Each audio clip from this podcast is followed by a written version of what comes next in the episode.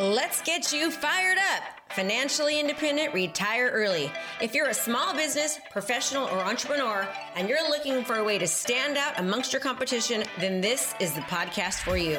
We focus on relevant digital marketing strategies and tools to help you stand out in your industry and become the market leader in your profession. Hey, we don't hold back on this podcast. We say it like it is. And sometimes you may not like what you're hearing, but I guarantee you, you'll know the information given is truly what you need to do to take your business to the next level. So hang tight because you're about to be fired up with me, Krista Mashore. I have to I have to tell you I believe that showing up to these types of things doing coaching is so important in any type of business, no matter what you're trying to do or accomplish. And the reason being is because when you don't show up to these types of things and when you're not in, in coaching consistently, you get you get pretty lackadaisical right? You just start to go back into the normal way of doing things. And people, when they're trying to achieve excellence in life, and, and I think that most of you, because the fact that you're here, you really really want to achieve excellence.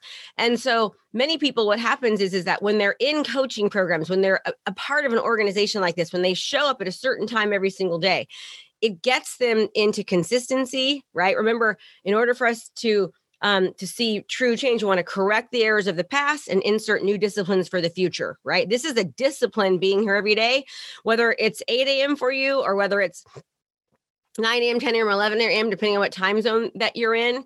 Um, it's really, really a great, great way to start your day, right? It's a it sets positivity in motion. It starts good momentum. And it's that way with just about everything. I was actually having a, talk today with Jesse, and I was telling him, you know, I yesterday I had a coaching call with my students, and um one of my former students did a training and it was funny because it was a very similar training to one that I teach. And I thought, you know, I want to do that again today.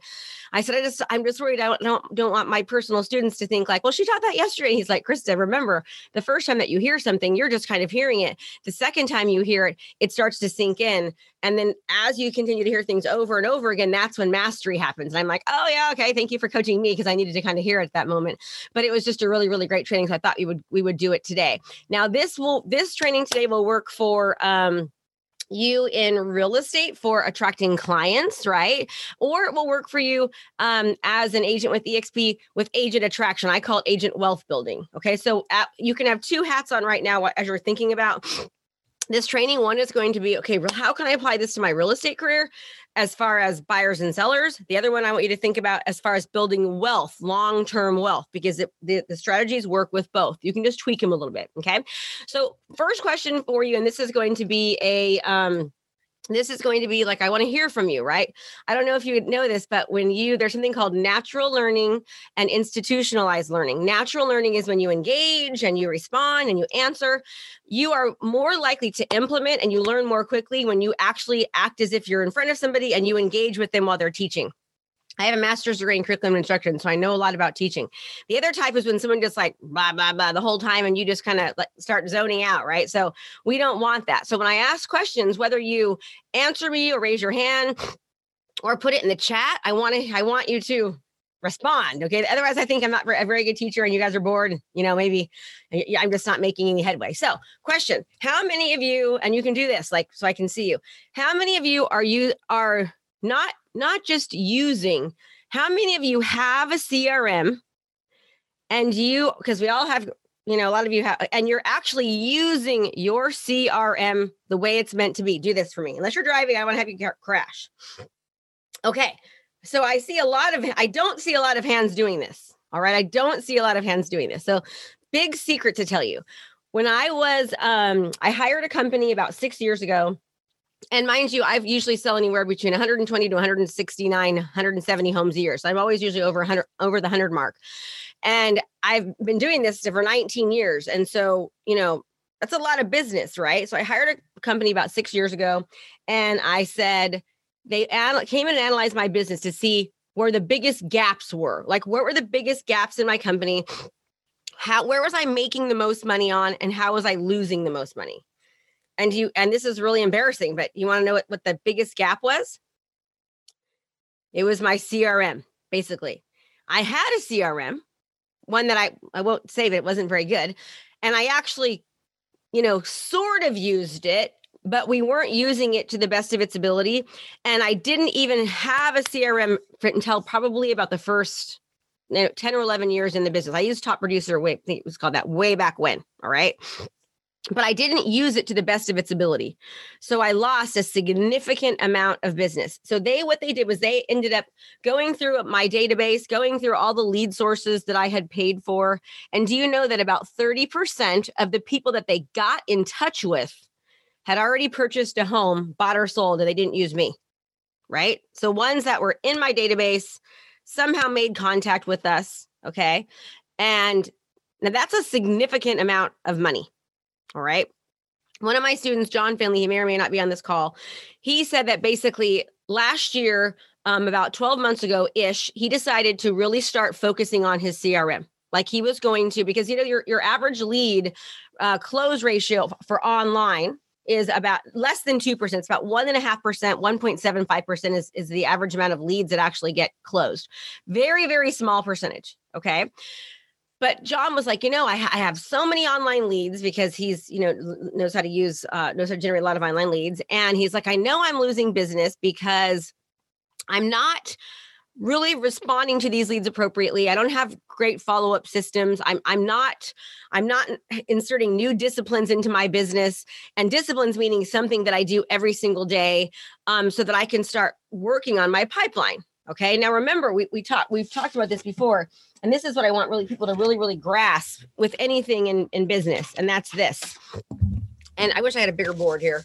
Wish I was out there because I, I like to use my board. But basically, when you do work, buyers and sellers, we know that the average buyer and seller takes three to six months, according to the National Association of Realtors.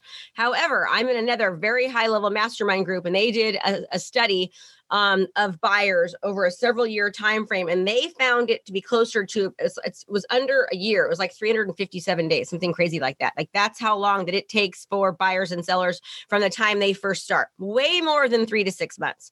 So what do most agents do? Most agents they focus on low hanging fruit, right? Like what can I do right now? somebody calls and they'll leave a birthday party or Christmas dinner to go show a buyer or seller. How many of you have done that? I will say I have done that way too many times. That is for sure Krista. Krista's done that in her life, especially when I first started 19 years ago. I would leave any anything anytime to go work with people. But they forget about the people that right that are coming into their world um and that are going to buy later, right? And so how many of you have said the word these are bad leads? they're bad leads. Like, oh, I'm getting these leads and they're bad leads. And, you know, every hand should go break. We all said that, right? Bad leads. Okay.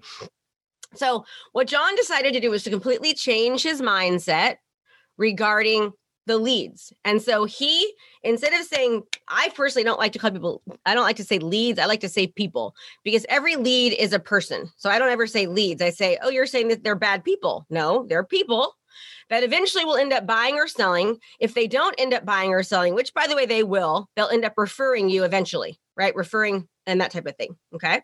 Laura, do you have a question? Are you looking to transform your business? Well, if the answer is yes, then you don't want to miss out on our intensive event starting soon for only $97. This event is jam packed, full days of live coaching with me. We have breakout sessions to customize and implement our daily trainings so that you can actually utilize them into your business. We're going to give you the training to craft your personal strategy to convert your leads into long term clients. So let's go. What are you waiting for? Register now. Can't wait to see you there, and let's transform your business. Oh, sorry. Do you have a question, Laura? Rupal? No. Okay. I saw your hand up. Sorry. Sorry.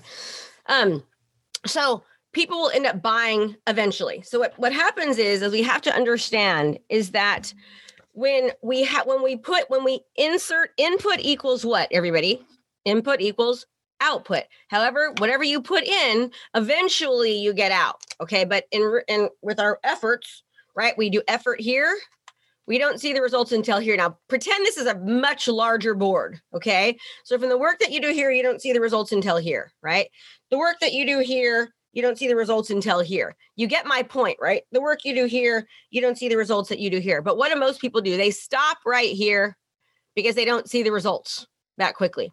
So imagine if you just kept on going And then all of a sudden, your line over here never stops. Okay. But what also happens is, is that the further the line goes on this side, right, the quicker it starts to build because of momentum.